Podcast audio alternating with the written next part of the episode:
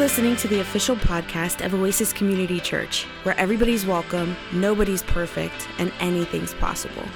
If you'd like to learn more about Oasis, request prayer, or get in touch with a pastor, visit our website at oasischurch.org. Enjoy the podcast. But if you're bowing when you're standing, one of the things that you're supposed to do is you're supposed to keep your back straight, right?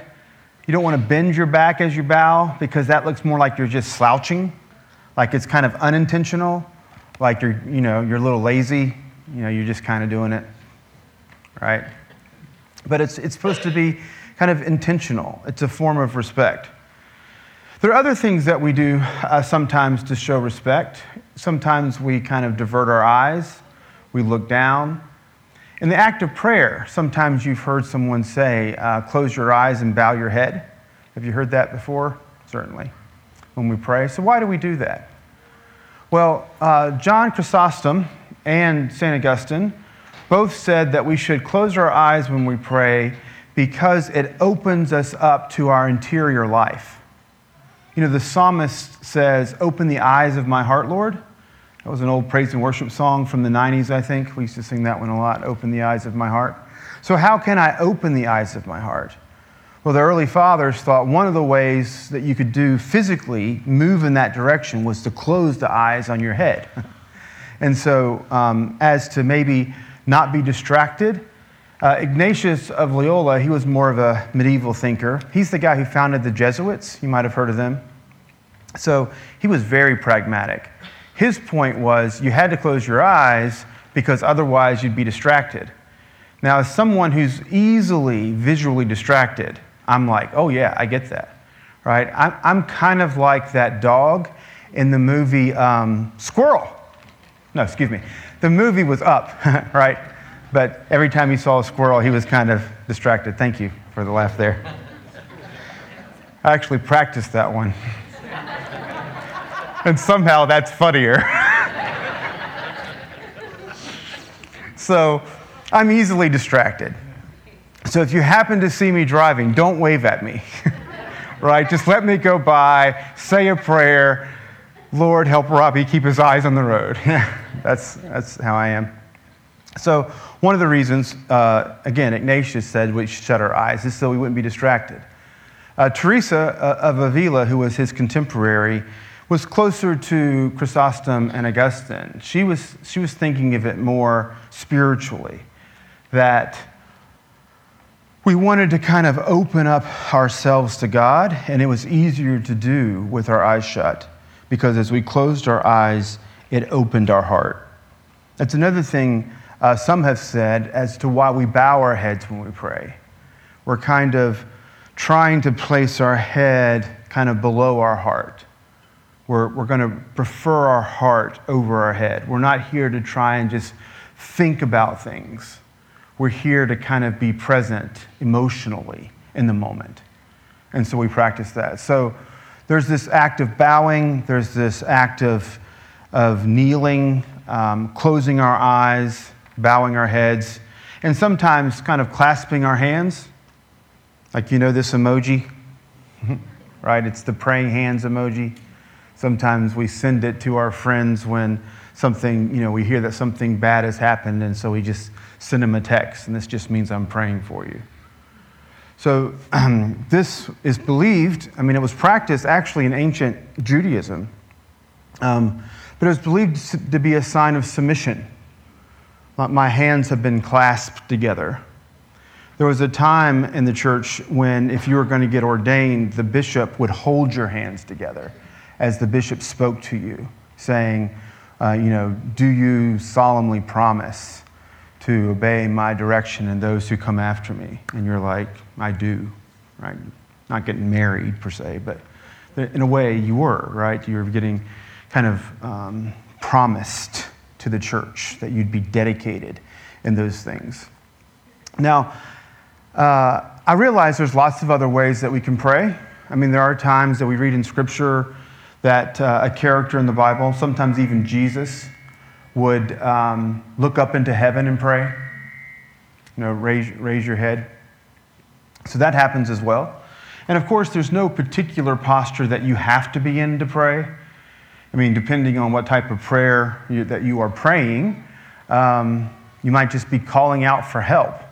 So it's not like you have to pull your car over, genuflex on the side of the street and say, a particular prayer. But that's a little different. It's one thing to kind of call out for help, and it's another thing to kind of place yourself in a posture that, in a way, reminds yourself what you're doing. I mean, the psalmist will also talk about this sometimes, right? Like we read the Psalms, and the psalmist will say, "Bless the Lord, O my soul, and all that is within me. Bless his holy name." I mean, what's the psalmist doing there? I think part of what's happening is what's natural to the person is not necessarily blessing the Lord. Right? What's natural to the person might be getting kind of sucked up in the circumstances, or getting distracted, or getting kind of busy. And sometimes our soul needs some encouragement. Right? Bless the Lord, O my soul. Come on, soul. We've got something to do here. And the way we posture ourselves then, I think, contributes to that. Now, all of this is interesting when we come to the book of Philippians, and we see in the chapter 2 how Paul, who's in a pretty horrific situation, I mean, Paul is in prison. I mean, there's a good chance that his hands and feet are shackled. And now he's writing to the Philippian church, and he's telling them some pretty amazing things, like the cognitive dissonance between what Paul was experiencing and what Paul is writing just don't match. I mean, have you ever asked someone a question and they responded, you have to look at me on this one, they responded with a yes. Right? They're not nodding their head, they're shaking their head back and forth. Yeah? And you try to, there's something that doesn't quite match. Like, you ever try to, point at a color, ever try to name a color? Let me see if I can get this right. I had a grad student once work on a project, and he would show particular colors, but the colors were spelling a word. So he would spell the word blue, except the letters were yellow. And you'd have to, respond. And he would measure how quick your response was. And in particular, he was studying folks who were bilingual to see if there was a difference between kind of one language and the other. So he would do it in English, and then he would do it in Spanish, and he was kind of measuring those things. It's that type of cognitive dissonance that I run into when I'm trying to read Philippians. Because Paul's like in prison, and he's writing like this wonderful thank you letter to the Philippians who have helped him out, sent him some support while he's in prison. And so, he's in chains, he's not free, he's suffering, and he's talking about the joy of the Lord. And he's talking about the way in which the Philippians kind of lighten his spirit. I mean, the two things don't seem to go together very well. And in Philippians chapter 2, he says this. This is how he opens that bit. If there is any encouragement in Christ, any consolation from love, any sharing in the Spirit, any compassion, any sympathy, make my joy complete.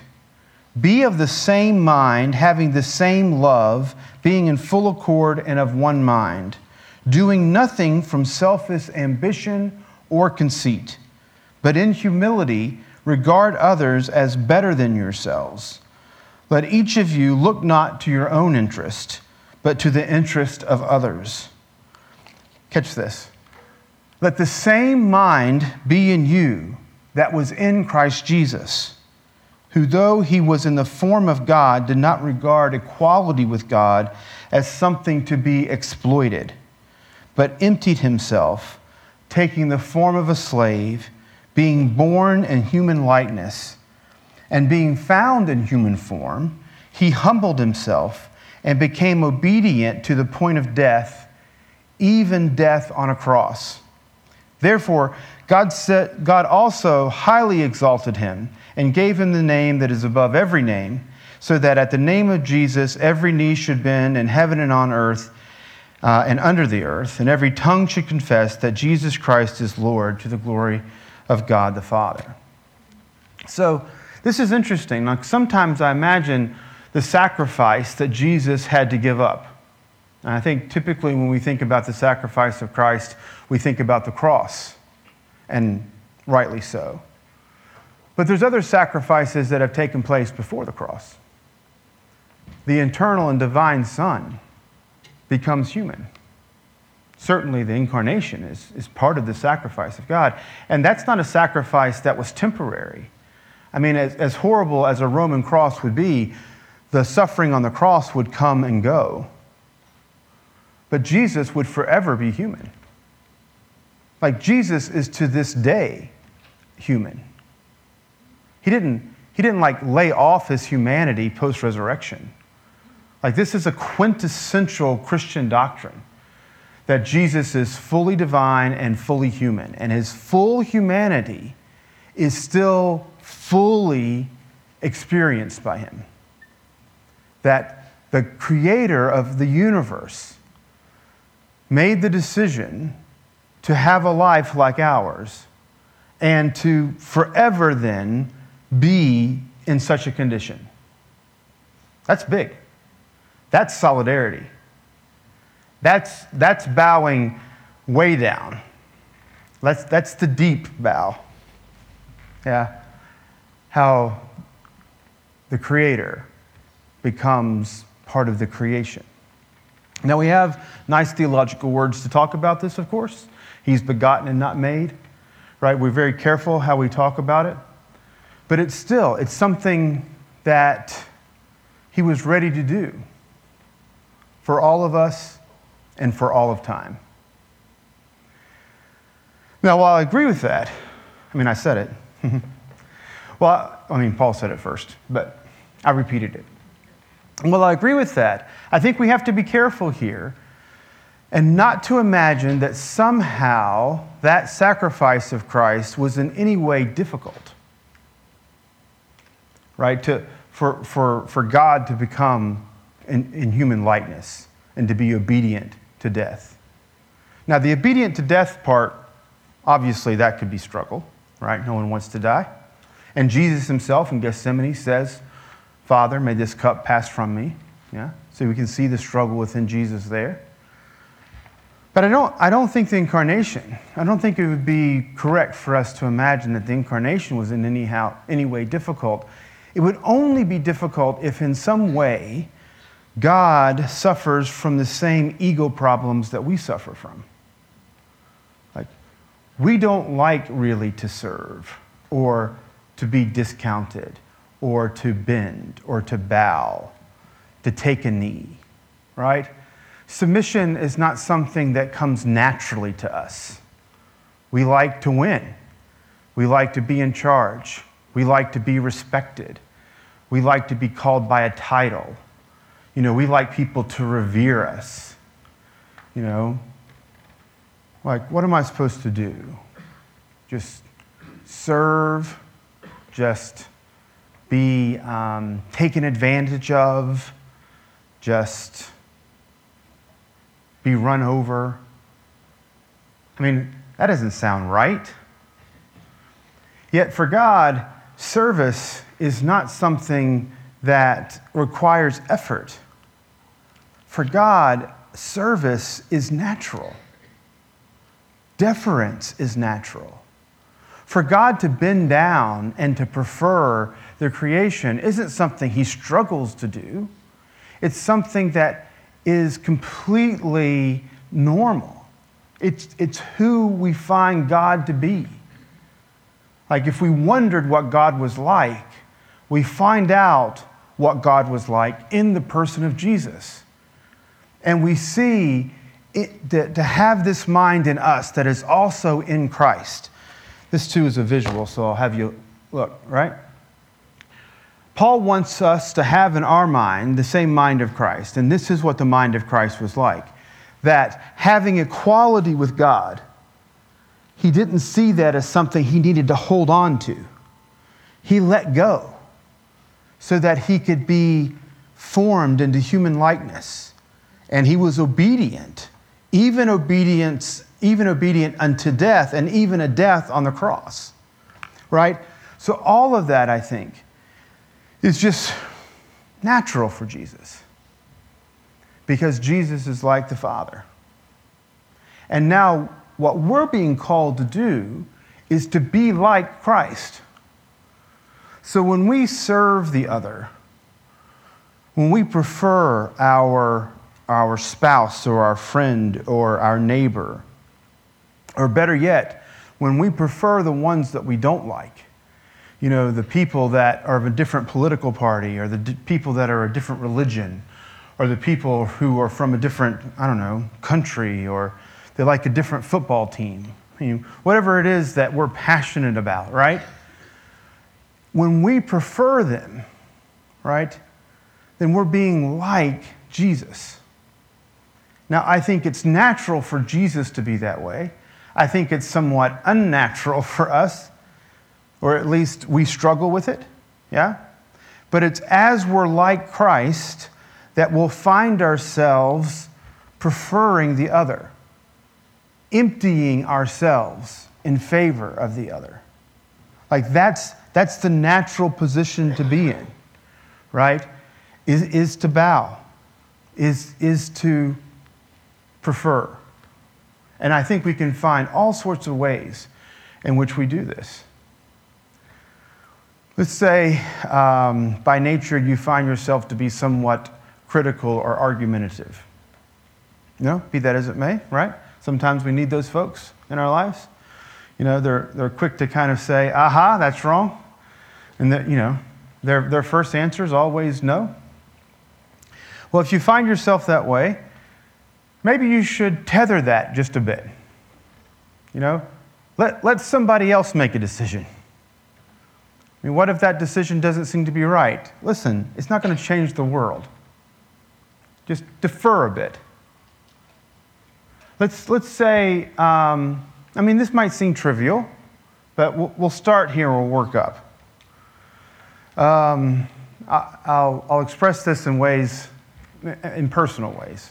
So I grew up, as you know, being taught to love Jesus and the Washington football team.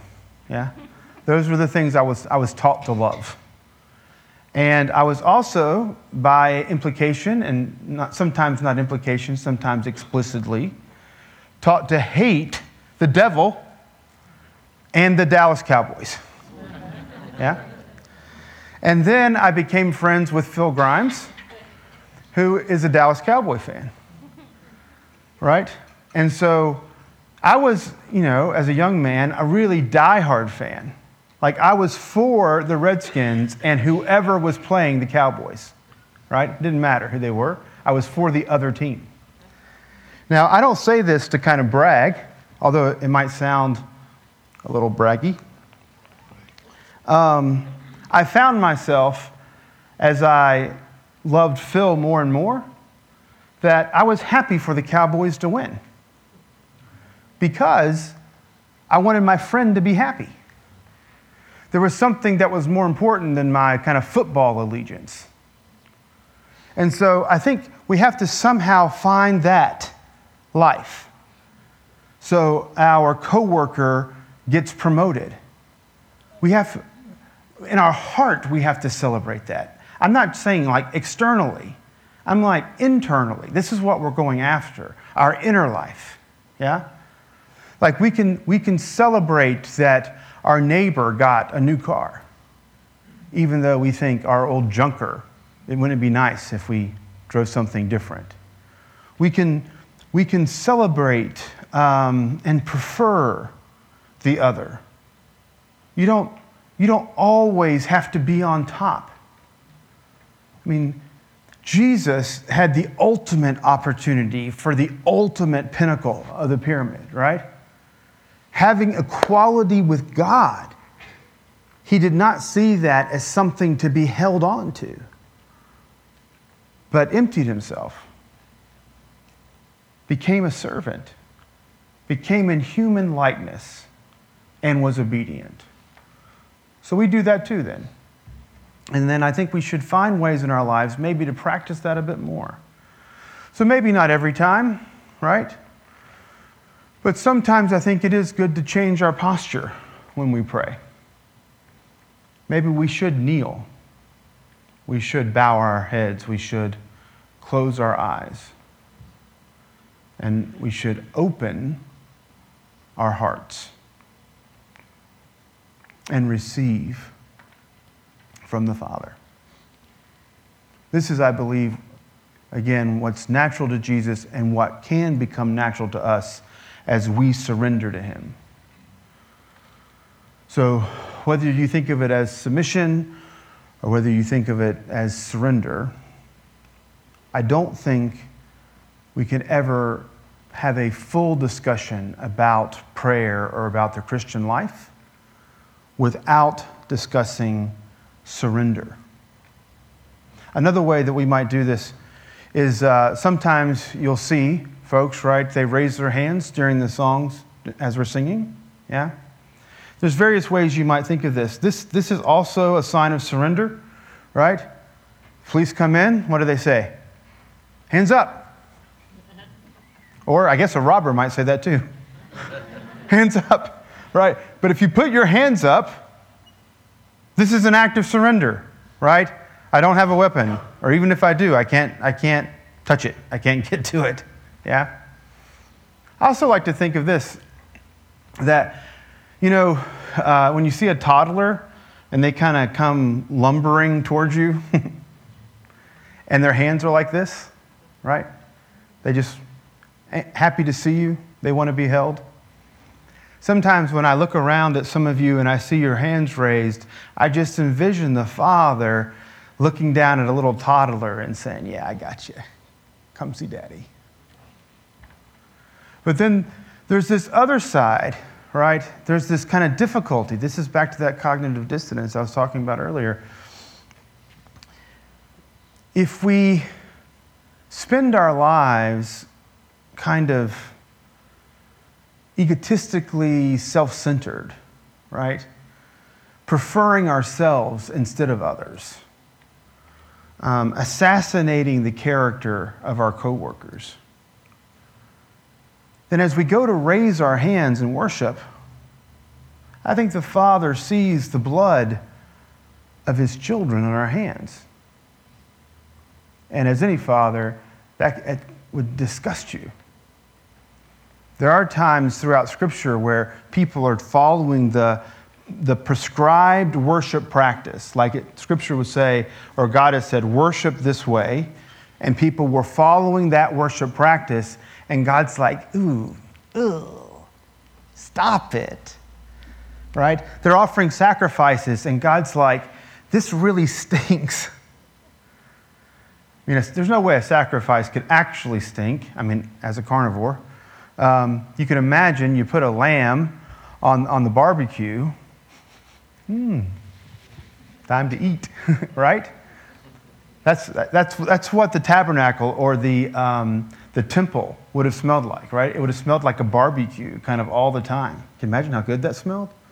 We should burn some incense in here that smells like a barbecue. But there are times in which God says, please stop. Right? He says, this stuff stinks. There are other times in Revelation, He'll say, you're about to make me vomit. I mean, that's pretty gross, I guess, right?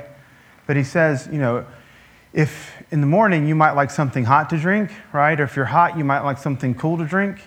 He said, but you guys are like lukewarm water on a hot day. Right? Right? We don't want to live a life like that. We don't want our worship to make God sick. And I think the way we do that is we prefer.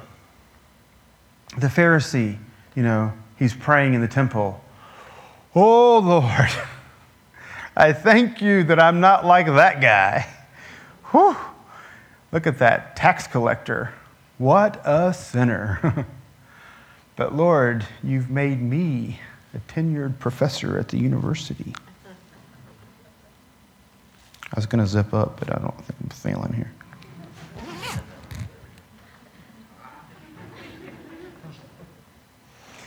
But it's the tax collector, right, who beat his chest. He bowed his head. He fell on his face and said, Lord, have mercy on me, a sinner. Right? One of the most common words for worship in the New Testament is a word that basically just means falls down. No, not falls down like trips and falls. Like you struggle with balance kind of fall. But more like kind of falls, like kneels and, falls forward in an act of worship, like genuflexes. So people are always coming, and sometimes the older translations are saying they're worshiping, but I think a more common translation, they come to Jesus and they fall. They come to Jesus and they bow. What they're doing, right? Because this was a more Middle Eastern culture at the time, right? They were coming to Jesus and they were bowing. They were saying, Rabbi. They were acknowledging his role.